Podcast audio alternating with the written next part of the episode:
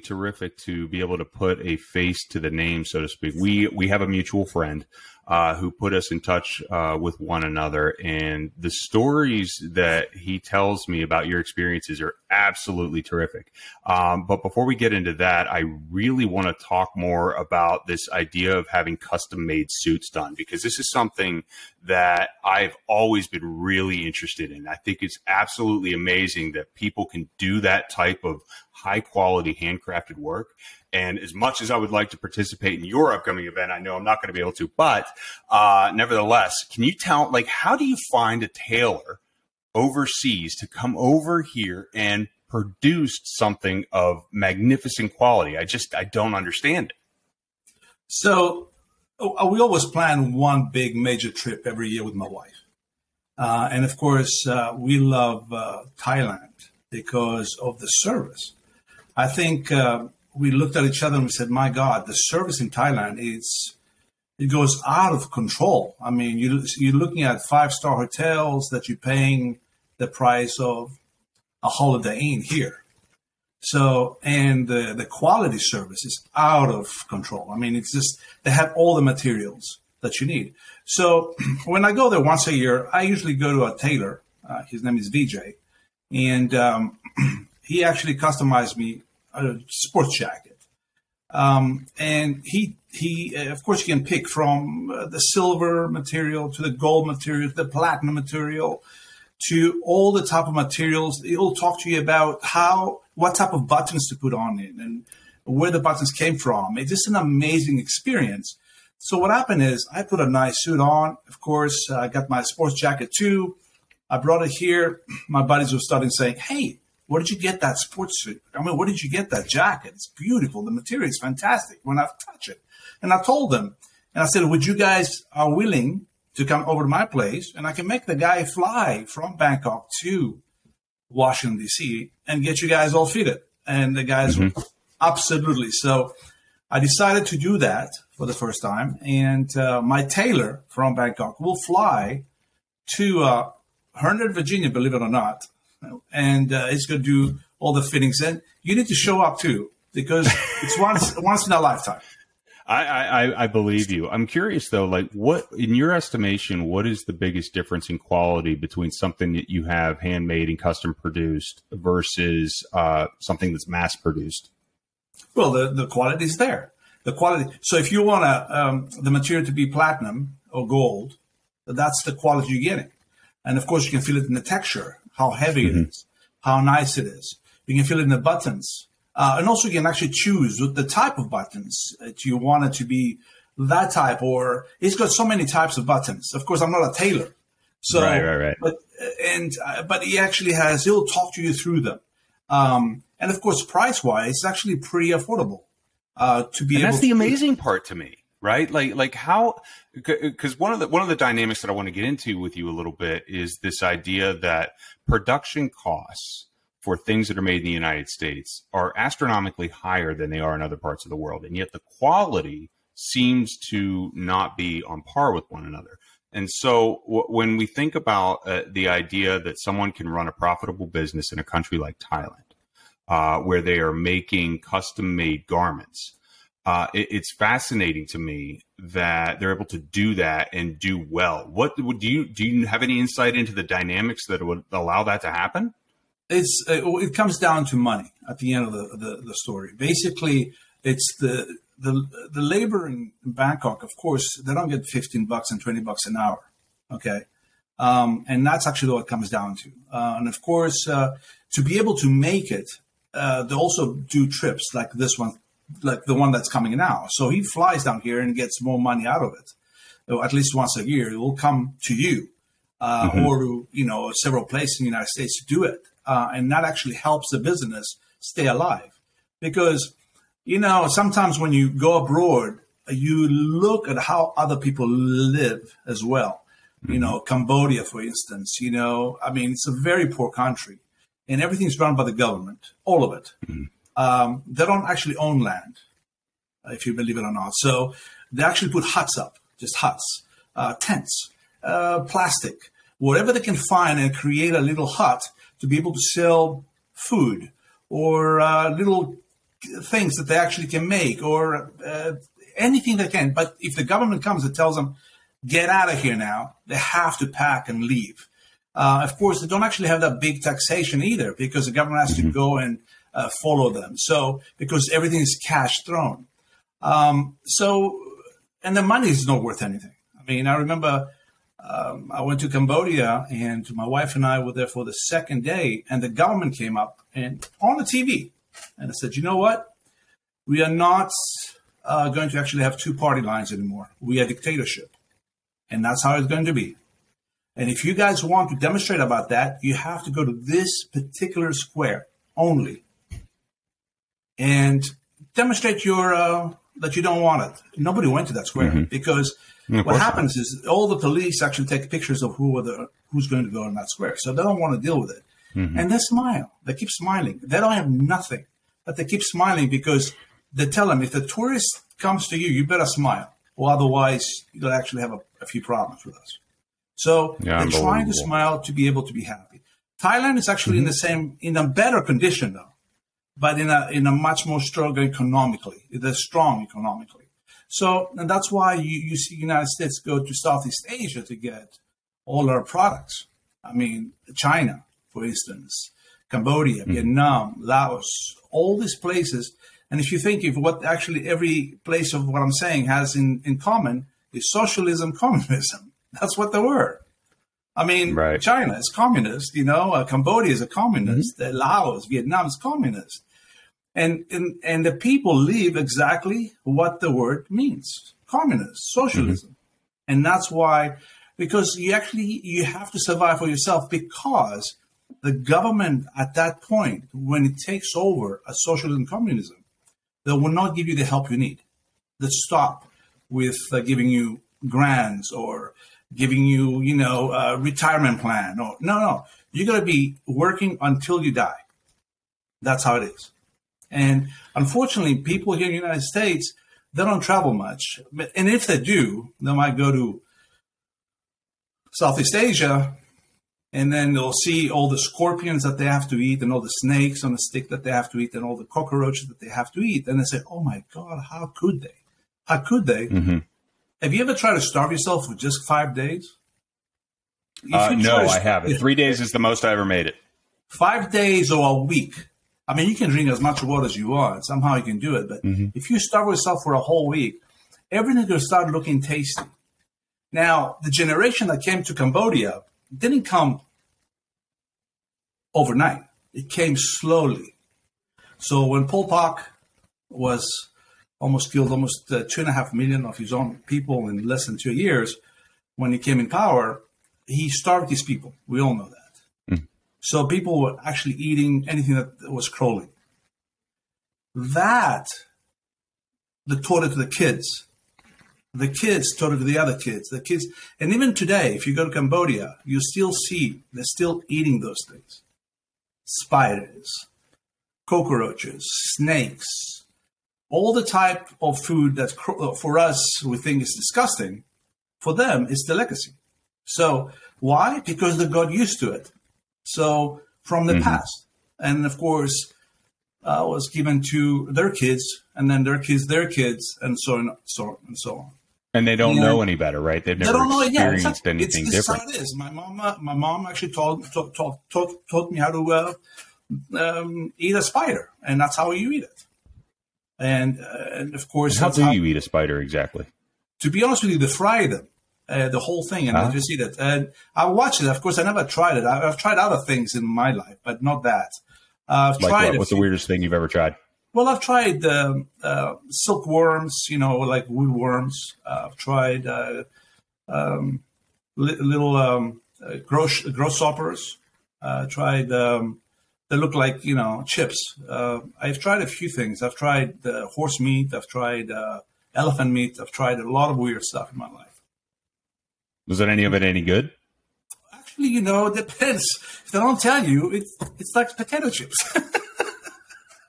when I was eating it, I was actually watching. I was in China. I was eating this little yellow bowl that came across, and I was having a beer, and I was just snacking it down and it tasted like chips. And the guy says, "Oh, you're mm-hmm. eating uh, this little gross, gross uh, little uh, uh, uh, bugs. And I said, what are you talking about? And then I look at them. Oh, they had legs in them. I said, and I thought, oh, interesting.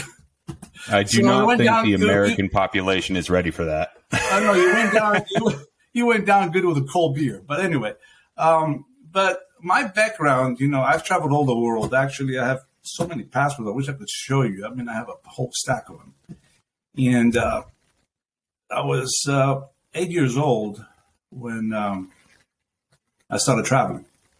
And of course, maybe I need to show you this because it's important on this conversation. Oh, you should. I mean, you know, someone who has traveled it's as extensively as you have. Because I like to show absolutely. you. Absolutely. This is actually a Greek passport. If mm-hmm. you read close to it, it says the Republic on top. Mm-hmm. Republic. Can you see it? Republic. Oh, yeah. Okay. When Greece was a republic, we were a strong country. And here's how is the proof is. It's blue, as you can see it. And here's another one. And now this one, you can see it closely. It's a republic. Mm-hmm. All right. Here's another one. You'll see it closely. It's a republic. Now, going forward, here's the first one that came out Burgundy. It doesn't actually have the word republic anymore on it. You see that? Mm-hmm. And then here's the second one. It says Greek democracy. They took out the republic and they put democracy on it. Here's another one. It's interesting. Greek democracy. So now you might say to yourself, okay, Harry, talk to us about this. What is the two different difference about what Greece used to be and what Greece became? Well, this was a republic and this is democratic socialism. In 1981, when Papandreou became um, president, the PASOK, this is what we got. This is 1991 passport. And of course, it's continuing today. I don't use any of those passports, of course, because I have my American passport. But I want to show you the difference of what was Greece once and what it became. So, of course, we know all know about Greece uh, and what happened to it. Um, people. Why don't just for some of the people that don't know, why don't you give like a quick summary of what happened? Well, people in Greece again, it's a it's a it's a way of life. If you're going to be poor all your life, you're going to be poor all your life. It just doesn't really matter. That you pass it on to your kids. So it doesn't matter if you what we were before. It doesn't really matter. It's that's gone. It's like spilled milk. Uh, it's done. It's all, all gone. Now what we do? So of course, uh, people that were trying to work for Greece, the government came in and said, you know what? You don't need to work as hard. We'll take care of you. Just stay home, be with your families, and we'll take care of you. And they started doing that, and slowly, slowly they got used to it. Okay. Um, when um, if you want to be an entrepreneur in Greece, it's, it's, a very big challenge because you can't. Because you cannot put all that effort, you get nothing out of it. So why why waste your time?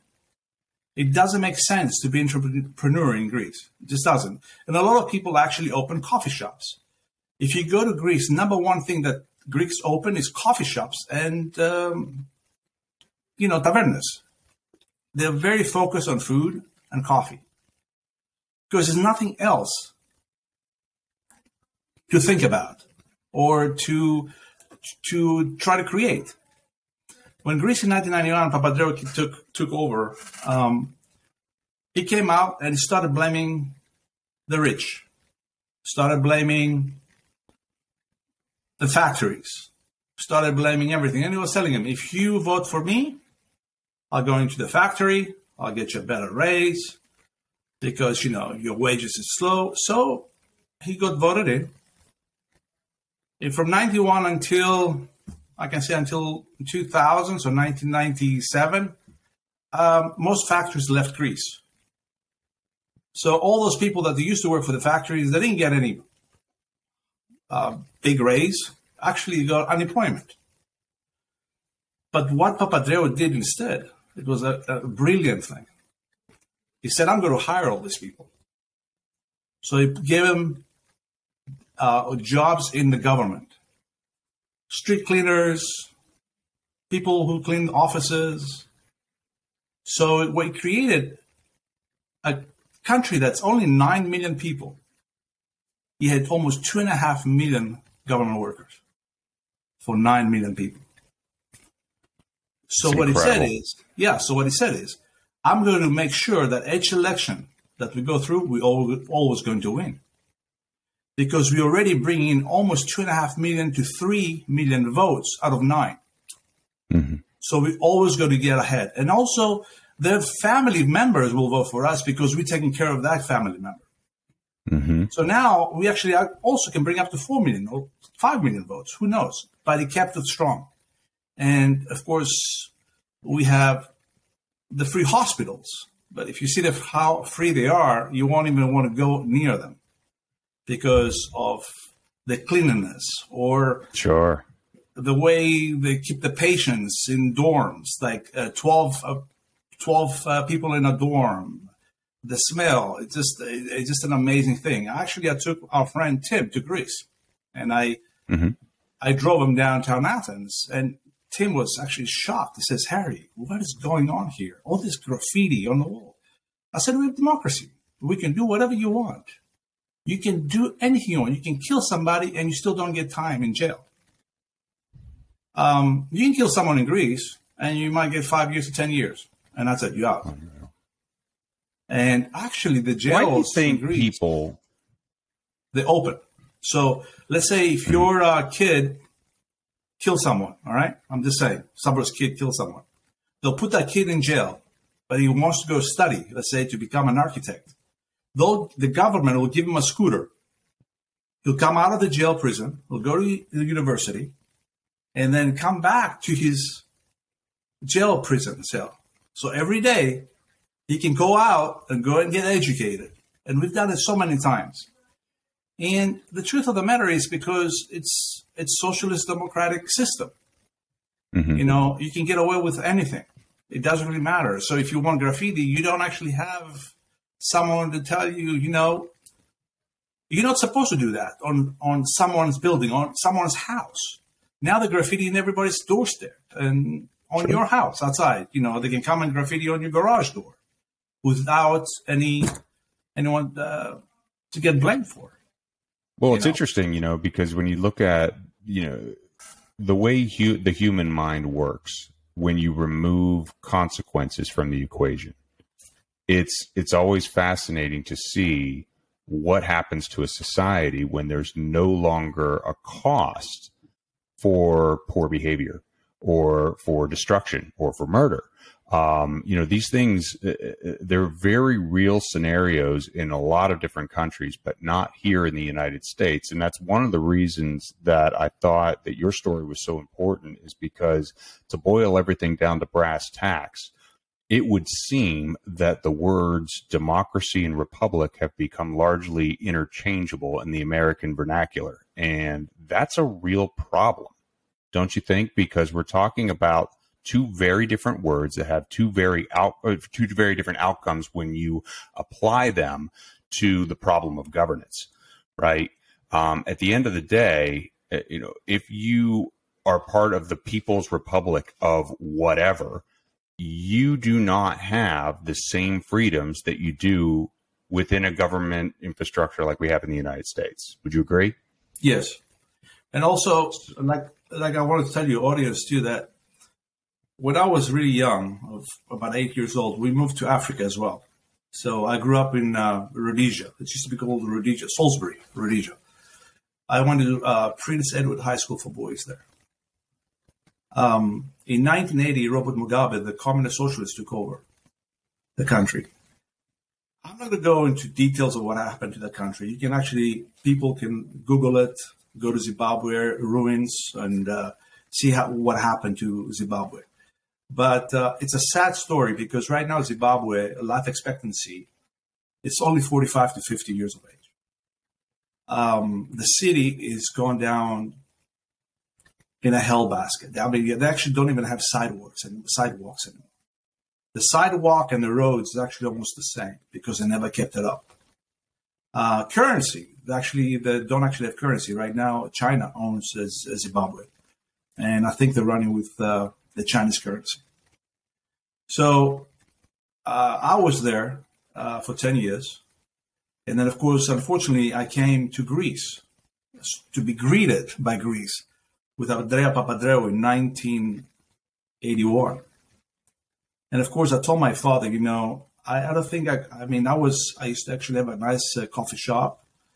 Um, and I was doing really well. But of course, I had a lot of people against me. I was too young to be making so much money. You had the government government coming every other week to pick up their check. Your employees actually had more um, power than you, the owner.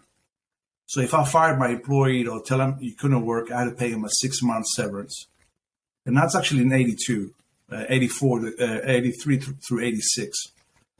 Um, so, of course, I've been to the military. Uh, I've done that, my part. I've done a lot of work. So I, I was with communications, uh, with the naval communications when I first got to Greece in 1981. I started with that first, but I've done a lot of work to get where I am today. I mean, I threw anything at the wall to make anything stick.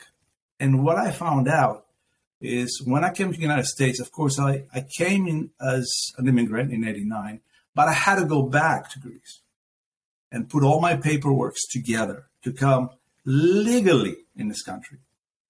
So yes, I came as an uh, as a as a you know visitor. I saw, I loved what I saw, but I had to do all the other necessary paperwork, and it takes almost 10 years for me to obtain an American passport. 10 years. And now what pisses me off is actually people are uh, saying it's, it's taking too long. It's taking too long. And they're getting it in two years. They get an American passport. You come to the United States, you get an American passport in two to three years. And I'm thinking it took mm-hmm. me 10. And of course, I had to go through interviews, through background checks, through uh, American history, um, through all the process that you had to do from the beginning. First, you come to the United States, permanent. I came in 91. I got a green card.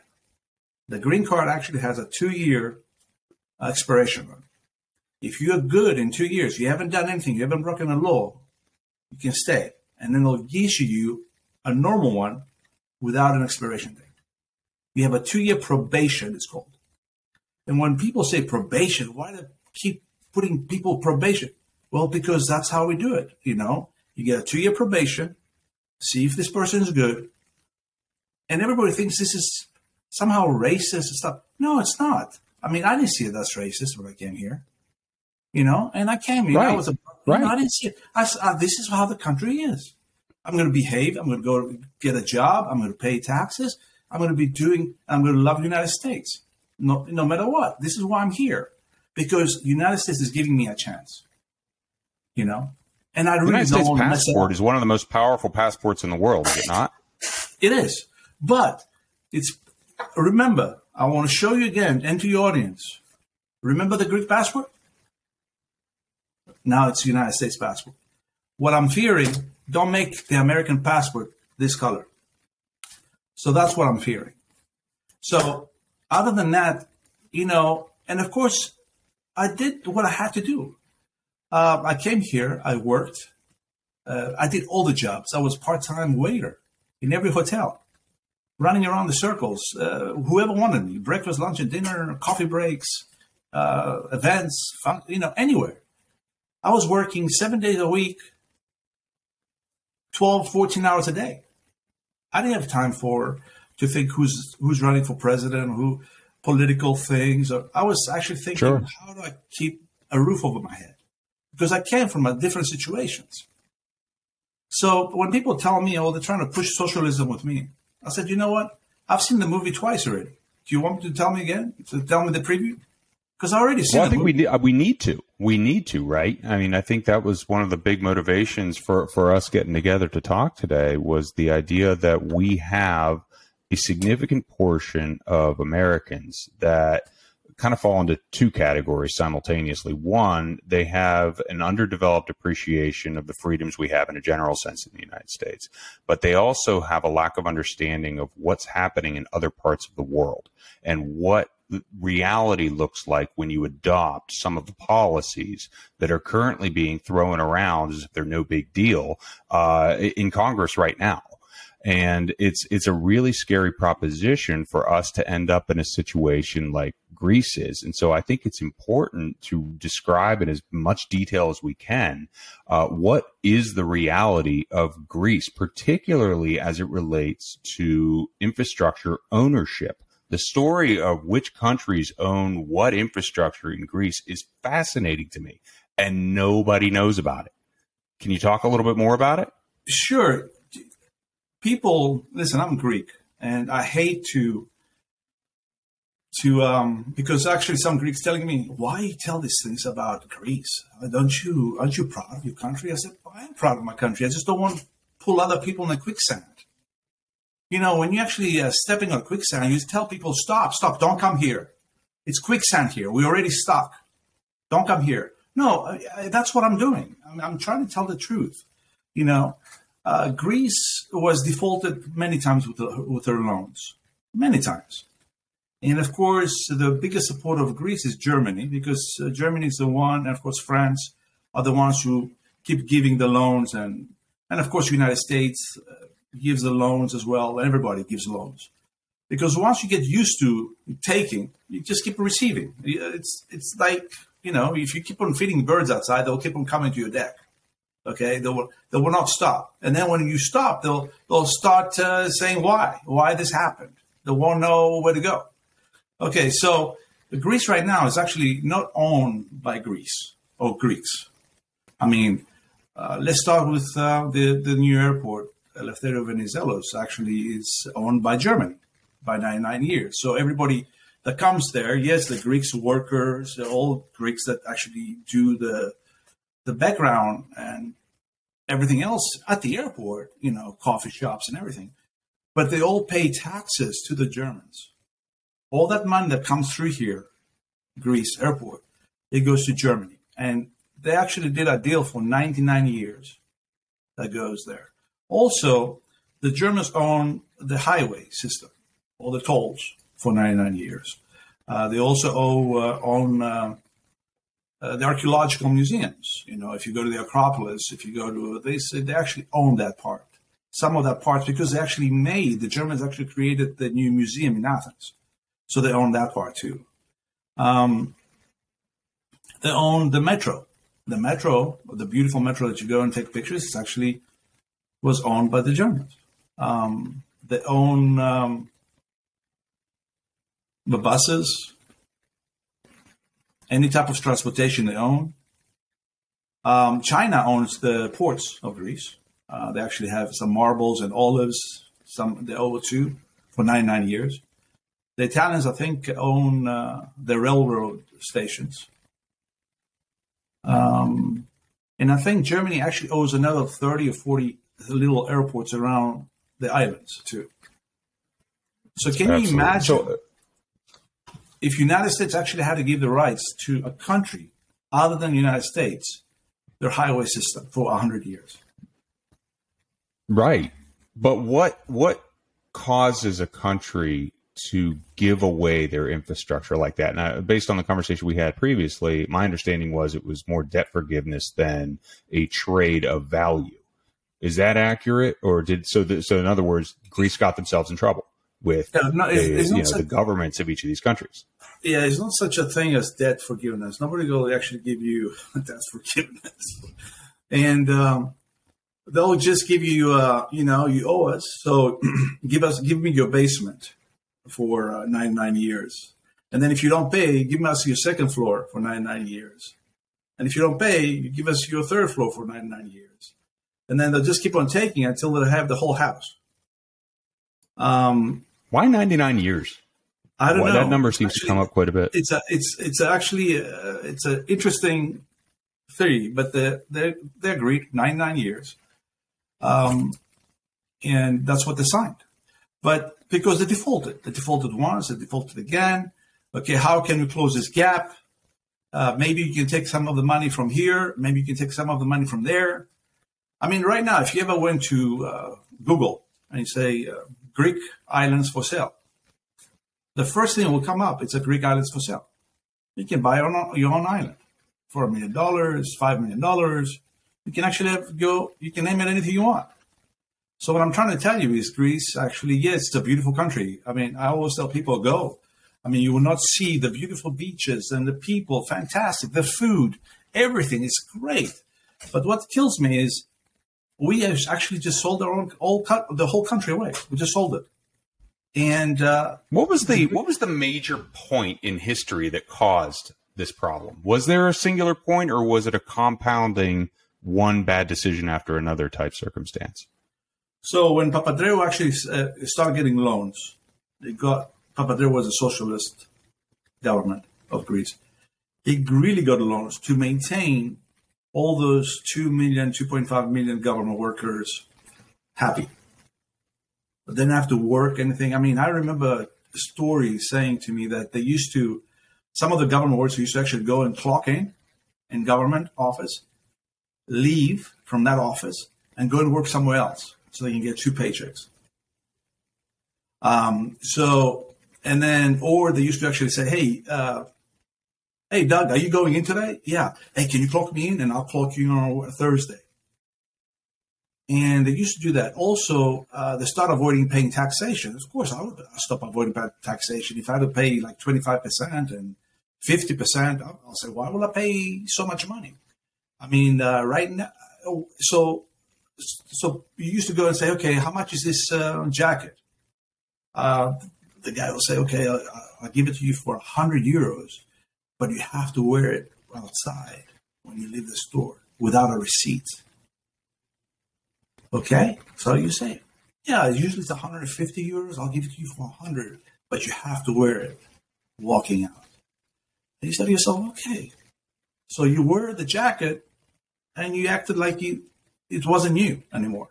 So people started doing that. Oh, shoes. How much you want for the shoes? Oh, it's going to be 40 euros, but um, if you buy it uh, without a receipt, I'll give it to you for 35.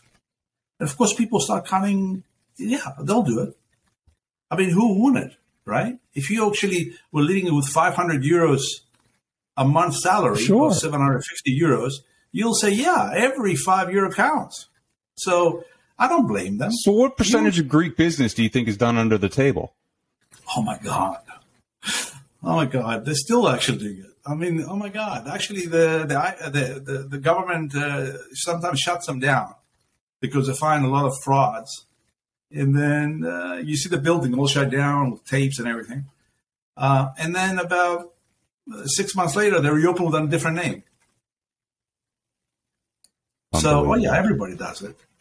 I mean, of course, I never. When was the last time do you think Greece had a stable economy? Like, what year was it? I think after the seventies, I believe seventies, actually had a good economy, a very strong one. Um, 80s actually was just the just reason I ask. Strong. Yeah, 80s, but okay. 81 when Papandreou came, we still actually had a good, strong economy because not everybody was you know, all over the place. But here's the thing socialists will always tell you, I'll fix your problem. But Papandreou kept on saying that. So while he closed all the factories of Greece and then moved out of the country because they can go to Albania for cheaper, or they can go to uh, Romania for cheaper, or they can go to uh, uh, Yugoslavia for cheaper. Okay, and that's what they did.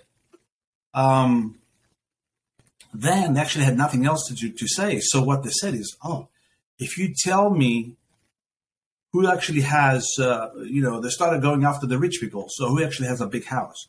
Who has a pool? Because if your neighbor actually has a bigger pool, let me know and I will tax him more than you that you live next to him. So they were going after the pools. I remember they actually put drones to take pictures so they can tax. So most of the people, because they could not afford a pool, covered it up. But in the same time, those people who made those pools were not, they never had a license to do so. I don't know if that makes sense. No, it does. The, yeah, because the license was more expensive to make a pool. So they used to do the construction overnight.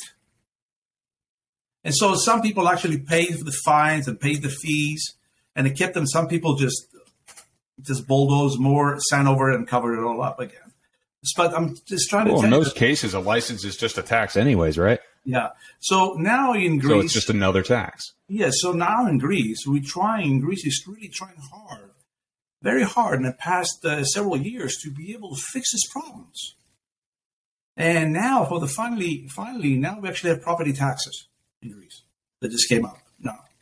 And now they want us to measure the exactly meters of uh, uh, feet of our houses, exactly how far is our balconies. And the finally, I would agree back and forth and trying to fix this. And I'm fixing them because they're trying really hard to to become a Western society civilization that everything that you see it's actually what it is. Because in the old days, what they used to do is build whatever they wanted and then claim it was a little hut while it was a big house.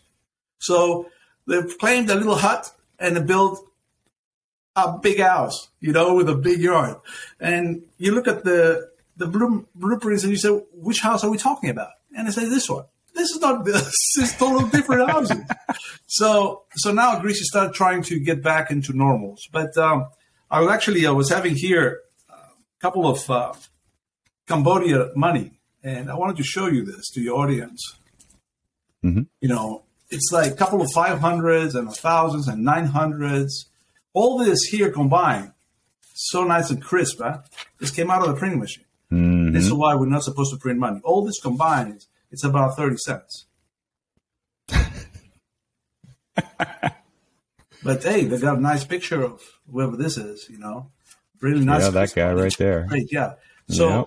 I mean, it, it, it, the cost them more to print that crap than to actually have a currency. So this is why every time I hear the United States actually getting more and more money out in the market and stuff, I'm saying, mm-hmm. the printing machines need to stop because you know what your your twenty dollar bill will become eventually your one dollar bill. You yeah, well, that's one of that's the primary driver behind the inflation we're experiencing right now, right? I mean, yes. that when we injected four trillion dollars worth of currency detached from any value into the economy over COVID, and you know we have government officials that are trying to blame dynamics other than that decision for the consequences, right? And and it's absurd that anybody is actually buying that narrative. You know, we know precisely why we're paying more for a loaf of bread today than we were 2 years ago. That's the reason. There is no other reason than that. Absolutely staggering to me. Um, the other thing that I thought was interesting, just about the conversation we had the other day, was was this idea that motivation for production, for being a productive citizen, has all been wiped out. You know, not just in Greece, but in, in pretty much every socialist country that does it. Uh, you know, because from my perspective, it, there are multiple ways to frame up what socialism will look like, but they all end the exact same way. And I think the biggest challenge is you completely demotivate a society long enough and it's catastrophic. Um, and we've experienced quite a bit of that over over COVID, right? Because you had a lot of people that kind of got used to not working, right? There were rules and laws that were put in place that would allow them to be minimally productive. Um, but that's a dynamic that a lot of countries, uh, uh, that's the status quo for them.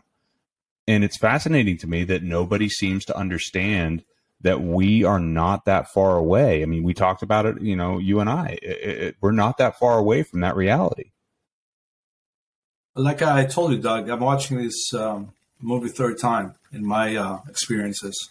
I mean, I lived in, uh, I was in uh, Zimbabwe for 10 years. Uh, I was in Europe for 18 years, and I've been in this wonderful country for 31 years. And um, and I'll tell you one thing about all these three countries, the only country that actually gave me an opportunity to get ahead of myself.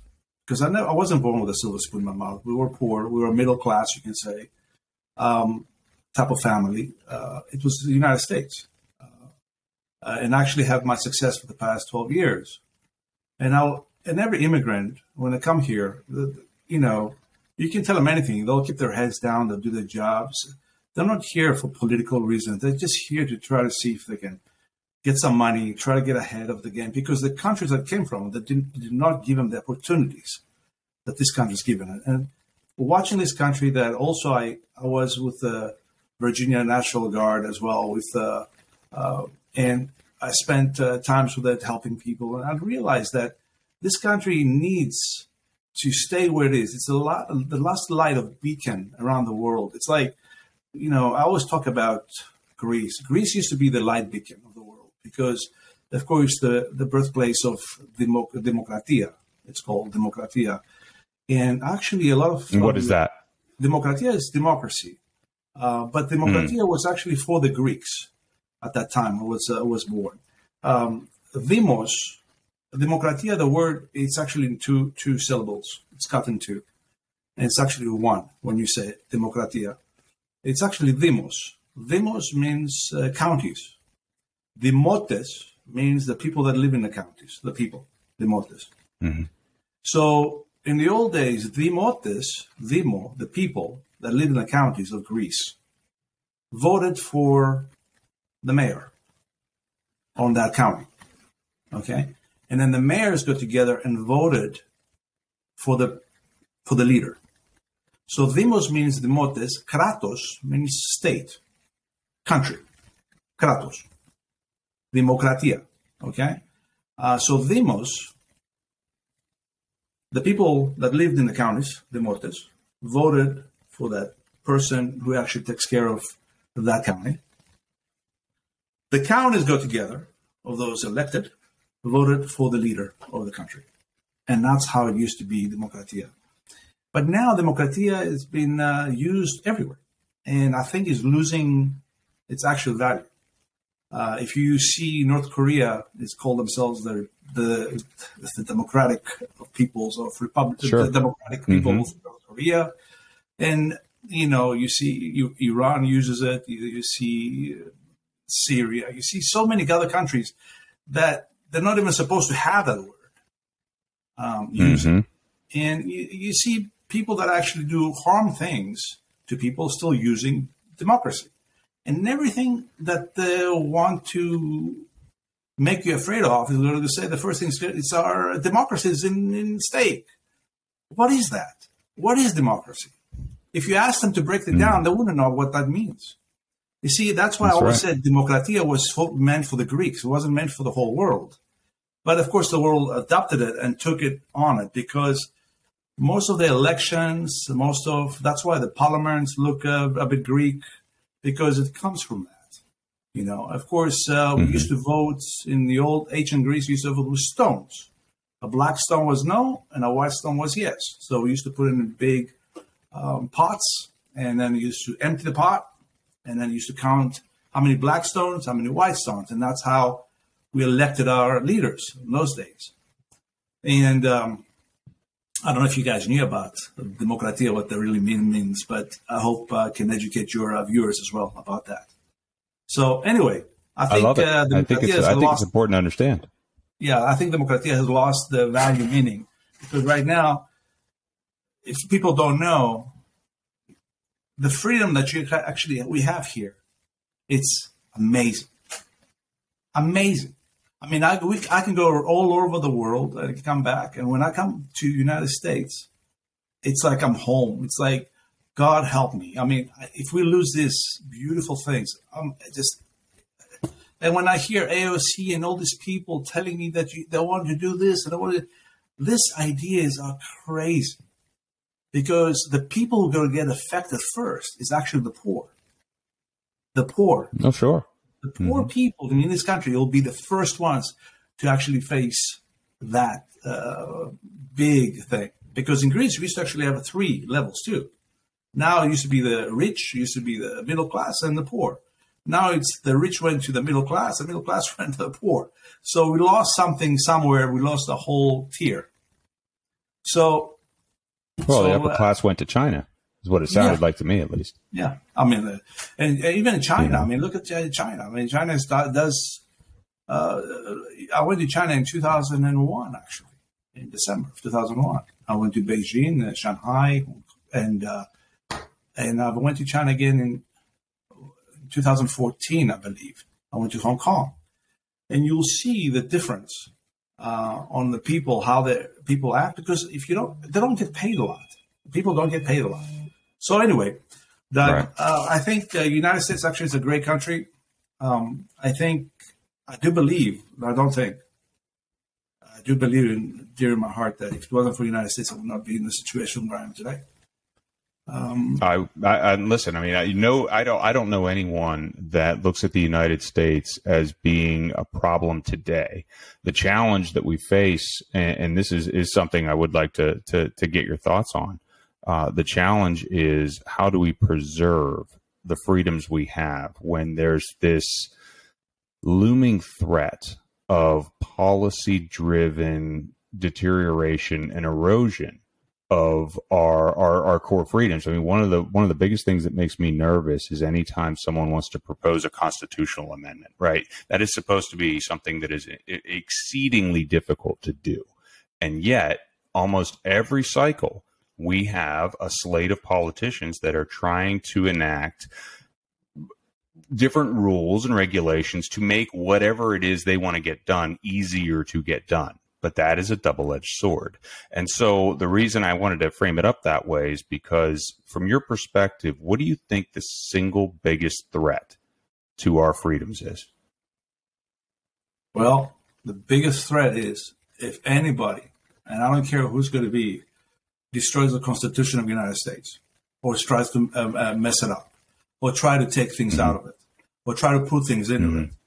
The Constitution of the United States, for me, it's actually brilliant the people who came up with that was, uh, I mean, they were like knowing, had actually like a, a silver ball, knowing what's going to come. If, if mm-hmm. we touch that, if we actually even think of touching that, uh, we, we lost all hope in the United States. The Constitution is what keeps us alive. We keep that alive. I agree. United States alive. You know, everything. It's the most unique document in yes. history.